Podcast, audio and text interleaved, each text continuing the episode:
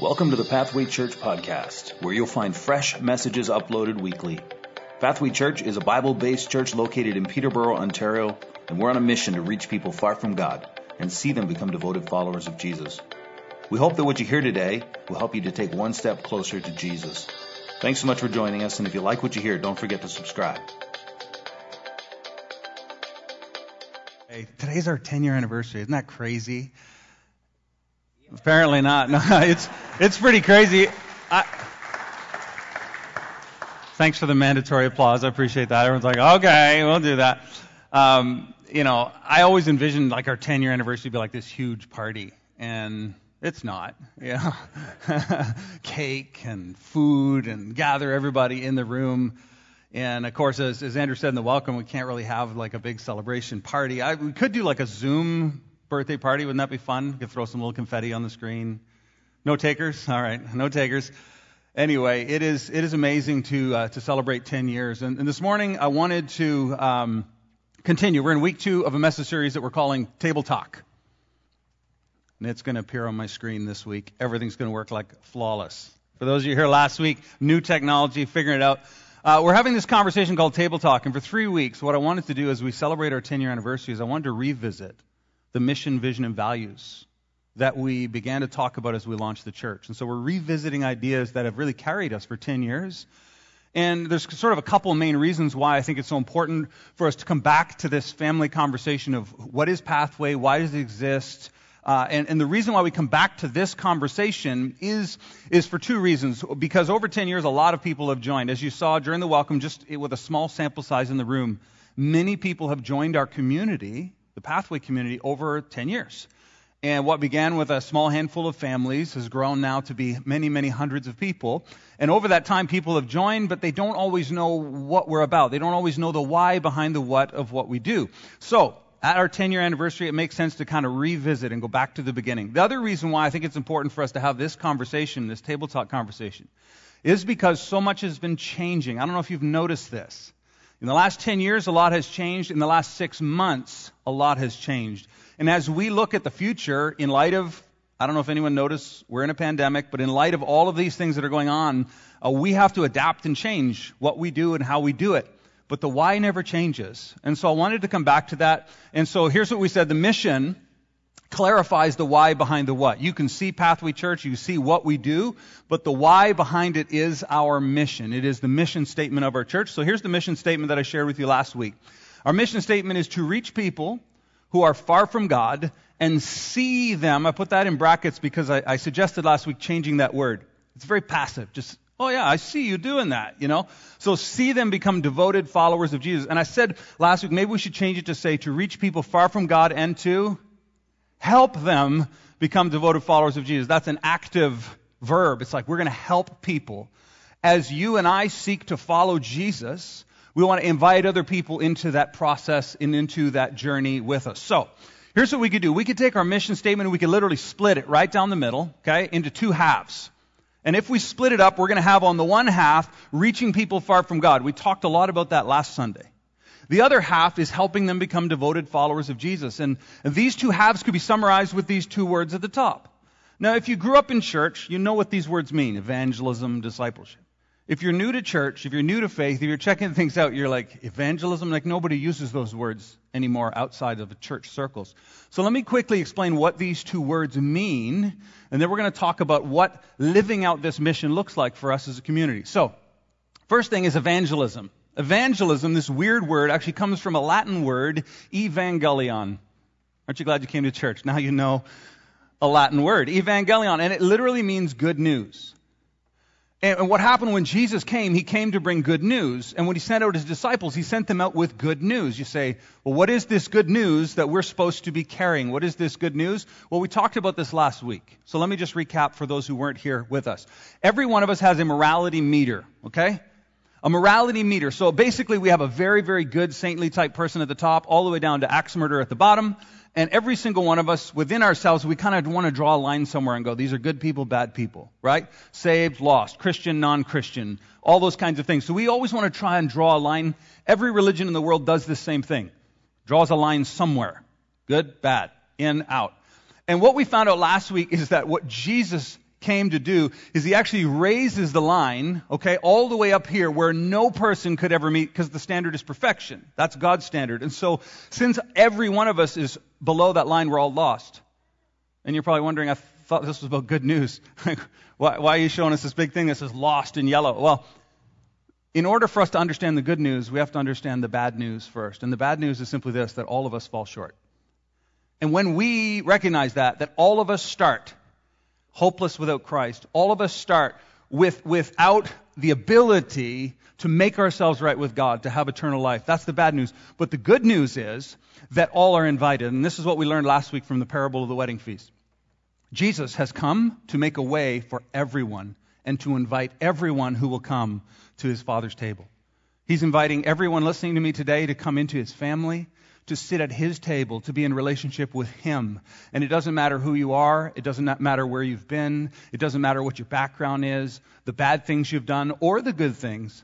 All are invited. This, my friends, is good news. Because while all of us have fallen short, all of us have been invited into a relationship with God. So let's go back to our mission statement. We have these two categories.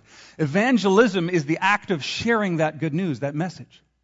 Can you imagine that there are people that you work with, people that you go to school with, family members who have never really understood the good news that God has invited them into a relationship with Him and paid the way? The other aspect of our mission statement is this word discipleship. So let's talk about where this word discipleship comes from. It actually comes from a Greek word Okay? Now you know a Latin word, evangelion. Now you can learn a Greek word, mathetes. And notice the word math is in there. Okay? Because a mathetes is a learner, is a student. Okay? And so we are actually invited not only to put our trust in Jesus and to follow him, but we're invited into this process of discipleship where we become learners and students of Jesus. So the goal isn't just to get a whole bunch of people to say a prayer. I knew this, this couple, and they used to go around and they would meet people on the street. And they would say, Did you know there are only two kinds of people in the world? And of course, everyone would be like, Really? No, I didn't know that. And they'd say, Yeah, those who are saved and those who are about to be. Which are you? People are like, I guess I'm about to be. And they're like, Pray this prayer. And like, You're good. You're now a Christian. You're in the kingdom of God. And that's fun and great. But we're actually invited into a process of discipleship to become a student of Jesus. And guess what? For the rest of our lives, we take steps in that direction. I think it's pretty safe to say that every single person in this room was born as a baby Is that fair? And when you came into the world, when I came into the world, we came into this world undeveloped. So we had all the potential little boy, little girl, little person with features, all the genetics, everything that you needed to become a fully mature adult was there, but it was undeveloped. There was development required, correct? And over the years, you learn to stand, you learn to walk, you learn to run, you learn to ride a bike, you learn to ride a car, drive a car. Some of you did. I've seen some of you drive. You're still learning. All right? And so we, we develop, we, we progress in our physical development. And this is true of everyone. And we know this. Right? A, a little child has so much potential, but it's undeveloped. And so, in this same way, here's what Jesus said. He was talking to a religious leader in John 3, verse 3, and this is powerful. He says this Jesus answers him, Truly, truly, I say to you, unless one, unless a person is born again, see those words? He cannot see the kingdom of God. So, Jesus is talking to a religious leader, and he says, you, you get how this works. In order to live in this world, you have to be born physically, right? And, and, and, and everyone came into the world, and then they began the process of development after they were born. And they had no control over their birth. And he says, in the same way, in order for someone to be in God's family, they must be born by the Spirit. God must birth them into his family. And, and, there's something that happens on the inside of us. There's something that God does for us, and we enter into his family. So there's two things. Number one, you don't control what family you're born into. Correct? So God brings us into his family. Here's the second thing that once we become a follower of Jesus, once we become a person who has faith in Jesus, guess what happens? We enter into God's family, into the kingdom of God as spiritual babies. And you can be 50 years old and be a spiritual baby. You can be 10 years old and be a spiritual, you know, adolescent. You, you don't know where people are at spiritually unless you watch their lives and you kind of see some of the fruit of their life. But we begin the journey as a baby. And just like you physically had to develop and grow, there was development required. Spiritually, when you begin this journey of faith, discipleship, following Jesus, there is a journey. That's why uh, we call the church Pathway Church. I got a little logo here. All right, Pathway Church is the name of our church, really encompasses this idea that we believe that God invites us to be disciples and to follow Him, to be learners of Him, to begin that process of development, okay? If you're watching online, if you're sitting here with somebody in the room, just turn to them and say, uh, you, There's a lot of potential in you. Just go ahead and tell them that. But there's still some development required. Try to say that with a straight face. Because you know it's true. Right? So we're growing, we're growing, we're growing. And the goal for us as a church isn't just to tell people about Jesus. That's half of our goal. The other half is to help them become devoted followers of Jesus, to go, hey, I'm walking after Jesus, becoming like him, growing in character, growing in love, and I'm inviting you to come with me. That's our goal as a church, to do both of those things hand in hand. So today, what I wanted to do is I wanted to share with you um, three things. Three things that we hope for every single person. Three things that we hope for every single person. If you were to go to our website, you would see our mission statement, and right below you'd see three words, and they're probably meaningless to you if you see them. And these three words are gather, connect, and engage. I think we got a little triangle here to show you. Three words gather, connect, and engage. They're coming. Can you go to the next slide, Henry? There we go. Gather, connect, and engage. These are the three words that we find just below our mission statement on our website. Now, you might see those and go, okay, those are, those are cool words. We could have chosen any words. Today I want to explain to you what they mean. And I want to I want to help you to understand what we hope for every person that calls Pathway Church home, that attends Pathway Church. We want you to connect, gather, connect, and engage. So so what does that mean? Well, first thing I could say is this: this really sort of relates to three buckets or three um, dimensions in which we grow in our faith. The first would be large group, which would be attending services, programs, those types of things. The second would be small group, where you do life with other people and you engage relationally and you have brothers and sisters in the faith that are encouraging you, correcting you. And then the last one is engagement, which is about your individual growth. And, and we believe at Pathway Church that you really have to be at work in all three of these categories. Now, there's a couple interesting things about my diagram. One, it starts and kind of goes this way. This is the most typical path that I have seen. Many people in this room who have a faith already usually heard a sermon, came to church, went to a youth group, went to a conference, heard somebody on TV, and they trusted in Christ, and then they got to know some Christians, got involved in some sort of group, and then eventually their, their faith became their own and they began to develop discipline. So most people move in that direction. Maybe your story is different. That's cool. But this is the general path. The other thing is you'll notice that this is the smallest bucket, medium size, and largest bucket. I believe that as we engage in these three areas of large group, small group, and individual faith development, that, that this is the one we need the least of. Or at least the least time, right? So you might come to church for an hour, you might spend two or three hours with small group in relationship, and the largest portion of our time and effort goes into the individual development of our faith. And here's the thing about this we need every one, we need all three of these aspects in our faith development. It's like a three legged stool. Okay? You, have seen a three legged stool. Each of these aspects of our development is actually a leg on the stool. And it would be easy for some people to say, well, you know what? All I need to do is go to church every Sunday. If I show up at church on Sunday, I'm good with God, God's good with me, I'll continue to grow. Probably not. It's like a one legged stool, it's ready to tip at any time. Other people say, no, if I just have the right people, if I just have friends and, and brothers and sisters surrounding me in community, then I'm good. Or others say, if I just sit at home with my Bible and study and pursue my personal relationship with Jesus, I'm good. And I would make the argument today that we need all three of these aspects in our lives. And we're actively growing in each of these three ways. So, large group, that's showing up. Small group, that's circling up with people. And then lastly, this idea of engagement, which would be stepping up and, and beginning to do your part in your faith. And so uh, I want to turn to a text in Hebrews chapter 10. And in Hebrews chapter 10, uh, we find uh, the writer of the book of Hebrews is writing to Christians who are struggling. They're, they're under persecution. They're wrestling with their faith. They, they're, they're, they're trying to progress in that journey we're talking about of discipleship. And here's what he says Let us hold fast the confession of our hope without wavering, for he who promised is faithful. He says, let's not, let's not lose heart and let's not let go of our faith. Did you know that as you walk through this life, there will be many forces at work to try to steal your faith, to shake your faith, to get you to abandon your faith. And he's saying, listen, for every person, you need to hold fast the confession of our hope without wavering, for he who promises faithful. God is faithful. See, this is, this is, this is something that no one can do for you. This is something you must do for you. to hold fast to your faith. Your faith is, your faith is first and foremost personal. Do you know that? Like you can come to church, but whether you have a faith in God or not, I don't know. That's up to you. I, I can't control whether my kids have a faith with God, my spouse. I certainly can't control whether you guys have a personal faith in God. I can, I can teach you about it. I can invite you to join me in pursuing it. But in the end, it's a decision that each of us has to make to hold fast to the confession of our faith. Here's what he says next. And let us consider how to stir up one another to love and good works. So he moves from the personal, hey, hold fast to your faith, to say, hey, you're going to need some people. Right? You, you're going to have to stir up one another. Now, you know, when you stir something up, that can be a positive or a negative. Sometimes we need someone to come alongside us and be like, hey, come on, you can do it. You're doing great. Just keep going. Don't lose heart. And sometimes we need someone to come up and just whack, slap us in the face and be like, you fool. Stop that. Smarten up. And both of those are a form of stirring up. What kind do you need today? I don't know but we're to stir one another up. So we need people in our lives. Like if you try to do the Christian life alone, you will fail. We need people to stir us up, and we need to be actively stirring up others.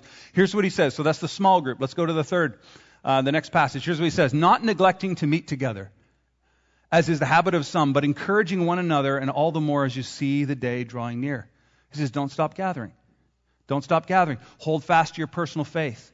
Do life in relationship with others, challenging, correcting, encouraging one another, and don't stop gathering. Don't stop meeting. And so, throughout history, we've literally seen um, each of these three buckets. If you go back to the Old Testament, you see the Jewish nation gathering at the temple for sacrifices, ceremonies, and festivals.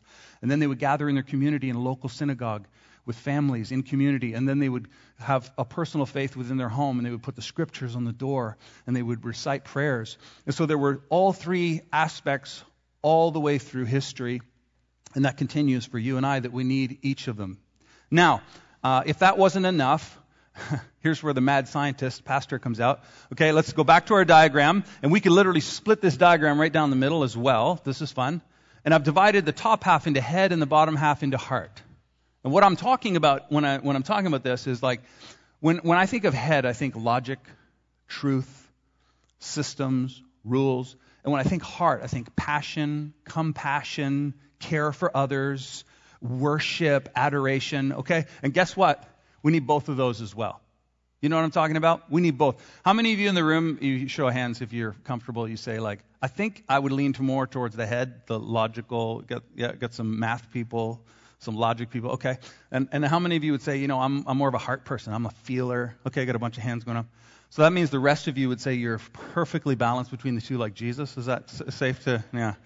Um, but essentially, we want to be a church that as we progress in our growth through these three aspects, we want to make sure that we fully embrace head and heart. I've been to churches, uh, growing up, I've attended a lot of churches, and I was, I've been in churches where it's all head theology, Bible, rules, regulations, systems, structure, groups, processes. And people go, and, and there's no heart. You know what I'm talking about? And it's like everything's like good and pure doctrine and great Bible teaching, but there's no real wor- like worship starts and we're just like. And then I've been to other churches where it's all heart. It's like, oh, we love you, Jesus. Tears coming down their face, dancing, singing, hugging, giving each other money, supporting everybody, and they never open the Bible. And we need both. right? Good theology should lead to passion for God and for the lost. And, and so we want to we want to embrace both. So that's enough to, to say about that. So let's talk about gather first, okay? When we talk about gather, again, this is the smallest time portion, but it's still significant. When we gather, one, two of the primary reasons why we gather is for teaching. So we open up the scriptures and say, what is God saying? And for worship. And so you have an aspect of head and heart whenever we gather. And of course, we can pray and, and hang out and all that stuff, but those are the really two primary drivers of a Sunday morning gathering where we have hundreds of people come through a building like this. And honestly, I think gathering is extremely important. I think depending on your background, some people come from a background where the gathering was the most important thing. It's like if you showed up every week and you were faithful, then you were good. But that's not what I'm saying to you. But gathering is still important. There's something so powerful about a large number of people gathering in unity together. Did you know this? Uh, people have said to me over the past um, six months, they said, hey, do you think with coronavirus, that when this whole thing is over, we're ever going to go back to the way things were. And of course, I believe that things will change. Inevitably, they will change as we go through this season. But to think that people will stop gathering in large groups is ridiculous. For thousands of years, people have done this. People turn up by the tens of thousands for sporting events. And there's something almost religious about being in a room with 10,000 people cheering your team on. Oh, you know, it's funny, eh? in church, hard to get people to raise their hands and worship, but when you get to a sporting event, it's like, yes! Everyone's hands go up. It's so passionate, right? It's, it's mostly passion, all heart, no head. You know what I'm saying? Except for the guy in the corner with the stat sheet. He's, he's all by himself. And the, anyway, so, so it's, it's, it, we, we show up. People spend hundreds of dollars a ticket to go to a concert. Why? They can listen to it in their AirPods, right? And it sounds better, but they want to be in a room with people united. There's something powerful about thousands of people marching for Black Lives Matter. And they're holding hands, and whether you agree with the movement or not, they're in unity. It's like a whole bunch of people going, We're in this together. We're standing for something together. It's powerful. God created us to gather, He created us for that. I remember when I was 13 years old, I went to Washington, D.C. for a youth conference. And while I was in uh, Washington, D.C., I literally, and again, I grew up in all these little churches. And I went to this event where there were something like 20,000 teens from all over North America that gathered to pray and to worship. And, and I, I still remember seeing this room that went as far as the eye could see, filled with young people who wanted to follow Jesus. And it blew my mind. It was something electric about being there. It was like, wow.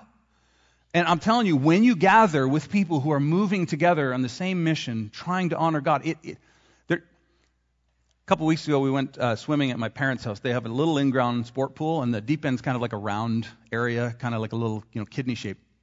And all the kids started running in a circle around the deep end, around the edge of the deep end. And they were making a whirlpool. You guys, everyone experienced this? And my kids were like, Dad, come join us. And so I jumped in, and so like we're all my brothers, and we're all kind of circling around the deep end, and there's this great current that's being created. And then I said to the kids, okay, on the count of three, we're all going to turn and go in the other direction. Of course, you know what happens. We turn and the current's just carrying us. We're crashing into each other, laughing. It's this great experience. But something happens emotionally, something happens spiritually when a large number of people are moving in a direction. It creates a current. Do you know this? Which is why, as parents, we know it's so important who our kids hang out with. Because you can say, oh, it doesn't matter who I hang out with. I have my standards and I have my faith. But if you're with 20 other people that are all going in the same direction, that current will carry you, my friends. But in the same way, if you get with the right people moving in the right direction, it's way less work. I saw a bunch of Canadian geese on the way to church this morning. And they were heading in the wrong direction. I'm like, no, go back. No. And they were, and they're heading south, but they fly in unison and the front one breaks the wind and they carry and lift each other. That is the power of gathered community. So we don't ever quit gathering. And I know some of you watching online, you're like, man, I wish I could be there, but I can't for health reasons. Hey, we're glad you're gathering with us online. We're going to do, we're going to gather however we can, but gathering is important. And there may be some people over the years, I've been in church a long time, people make the argument, they say, I don't, I don't need to attend church. And honestly, that may be true for some of you. You may say, well, you know what? I've been in church my whole life and I know things. I don't need Nathan to tell me about the importance of community. I already know that. I know those verses. I could preach the sermon. I don't need to attend church. The interesting thing about that is that most of the people that make this argument, I don't need to ever gather or be part of a large community, are people whose faith was grounded and strengthened in the local church. It's like, I don't need the very thing that helped me to get where I am. And there's a huge difference between coming to church to get something and coming to church to give something. And if you, for any moment in time, think, I don't need to come to church because I already know this stuff, well, you should show up and begin to serve and help because someone else does need. And so the gathered community is, is something so important. I've talked too long on this already. So let's, uh, let's move on to the next one. So we've got the gathering, and then next we have connection. Okay, and this is the, the next bucket, and I've broken this out into a couple things here on the head and the heart encouragement and correction. Friends, we need people in our life who can encourage us, not just like, hey, good to see you, you look great, but people that know what's going on in our life and be like, hey, I know you're going through a hard time, you can do this. I know what's going on in your life. You did a great job with that. They know specific details. And you can come to church and you can gather with hundreds of people and still be alone. You need connection. You need people in your corner. You need people that are encouraging you and you need people who are correcting you. Because no matter how smart you are, no matter how much you study the Bible, you will always need someone with a different perspective to encourage you and to correct you, to be like, hey, whoa, whoa, you're getting off track. Let me show you a better way. So we need both of those things, and we need love and we need relationships. We need people who care about us, people who are praying for us. And so this connection aspect, for many people, you might think small groups. Right? So uh, here at our church, we have things called small groups, life groups, we have starting point, we have, um, we have all different kinds of specific types of groups. And, and that's, yes, that's a, certainly a portion of what we're talking about. We want you to be in community. We want you to be with other people. We want you to build relationships. Here's the truth you cannot have a deep and meaningful relationship with 100 people. You can't. It's impossible. Right? And social media is kind of messing things up because, it's like, friend, friend, friend, friend, friend, friend. Those aren't your friends. Right? Like, like, like, like, like, thumbs up, thumbs up. It's like, this, this, it, it, friends are people who know you, who know what's going on, who care, who reach out, and we all need a handful of them. Jesus had 12. So 12 is a good number. He had three that were even closer than the other nine. And he had a circle of people that he trusted in, he confided in. And you and I need the same thing. So where do you find that? Maybe you'll find those people in a small group. We hope so. But maybe you'll find those people in, an, in another setting. I don't know. But you need people. You need brothers and sisters who have your back, who are moving in the direction of Jesus with you to encourage you, correct you, love you, and support you. Here's a passage in Proverbs 27. I love it. Here's what it says. It says, Iron sharpens iron, and one man sharpens another. Do you have people in your life who can sharpen you? And I, have never been a knife, but I'm assuming it's not comfortable. Being ground down, being sharpened. But when two people are working together, two hard objects rubbing, you can sharpen. And, and what, what Proverbs, this particular passage, is telling us is that we need people in our lives who will sharpen us. Do you have those people in your life? Because, hey, it's not enough to just come to church. You need people in your life who will sharpen you, who will encourage you. So we need both. Here's the last one. We have engagement. Okay, so we want people to gather, show up to church. We want them to connect in small group, to be in relationship, and lastly, to engage. And again, this is the biggest bucket where the most time is going to be spent. But when we're talking about engagement, we're talking about you personally engaging with your faith on a personal level. Like you can come to church and you'll learn some stuff, and you can be in a group and have support. But unless you decide to pursue God for yourself, this whole thing doesn't really work. And so, under the engage bucket, we have scripture and prayer. You have to be opening up the Bible. You must have a prayer life that goes beyond like praying for dinner, right? And then you have character. This is where you begin to say, you know what, I'm going to do the right thing. I'm not going to lie. I'm not going to steal. Nobody sees it, but I'm going to develop my character in the way of Christ. I'm going to be a disciple of Him. Serving in generosity. At some point, you have to make the transition from like, hey, everything's about me, to say, I'm going to use my time, my resources to help others. And that's something that happens at a personal level. It's something that, that changes inside of you as you grow and engage in your personal faith. Lastly, evangelism. When you begin to actually share the good news of Jesus with the people that are around you. These are personal disciplines. This is where faith becomes personal and real, and we engage with our faith in these ways. Jesus said this, Matthew 6, verses 5 to 6. Here's what he says. And when you pray, you must not be like the hypocrites, for they love to stand and pray in the synagogues and at the street corners. They love to be in the public, they love to be seen praying. But here's what he says next that they may be seen by others. Truly I say to you, they have received their reward. But, he says, when you pray, go into your room, shut the door, and pray to your Father who is in secret, and your Father who sees in secret will reward you. Okay? Jesus says, hey, I know it's tempting to live your Christian life for everyone to see because there's a kind of a quick and easy reward. But what about developing your faith and relationship with God in private when no one is looking and you pray to God, He hears and rewards you? When no one is looking and you, you, you stop looking at the thing you shouldn't and you redirect your eyes to something, when you open up your Bible, when, when you, you give and, and, and nobody sees what you're doing, there your faith is developing at the personal level. And on all these three things that we're talking about, friends, they go hand in hand. They work together as we as we grow and develop in our faith. So, how do we become devoted followers of Jesus? What's that look like? So we, we tell people about Jesus, but then how do they grow spiritually? Well, we got all three of these aspects on this triangle. Throw that back up for me one last time. We gather, we connect, we engage. All right? We're, we're showing up with God's people. We're moving together on mission. We have people in our life. We have voices. We have encouragement, correction. We have friends brothers and sisters in the Lord, and then we engage personally. And friends, remember that three legged stool? We need all three of those. Your faith will not fully develop with just two. You need all three of them, and you need to be engaging with them on a regular basis. This is our hope for anyone that attends our church, that calls our church home, that they would continue in this, in this way. Well, I want to just come back to our mission statement as I close. Okay? Remember, we had our two buckets evangelism and discipleship. Evangelism is, hey, here's the good news. All are welcome at God's table. Discipleship is like follow us as we become like Jesus in community, in groups, individually, moving and growing in our faith development, right? Development's required and we're working on it. So here's the thing about this though. Over time, the natural gravitational pull of the local church will always be towards discipleship and not evangelism. I've been in church my whole life. In churches that begin trying to reach their community after a decade, they stop and they're just focused on programs and learning and teaching and development. And so all of the effort and energy begins to move in this direction. I've literally seen this happen here in our church. When we began, we did crazy things, guys. Like, I think we were what, uh, maybe six months old as a church.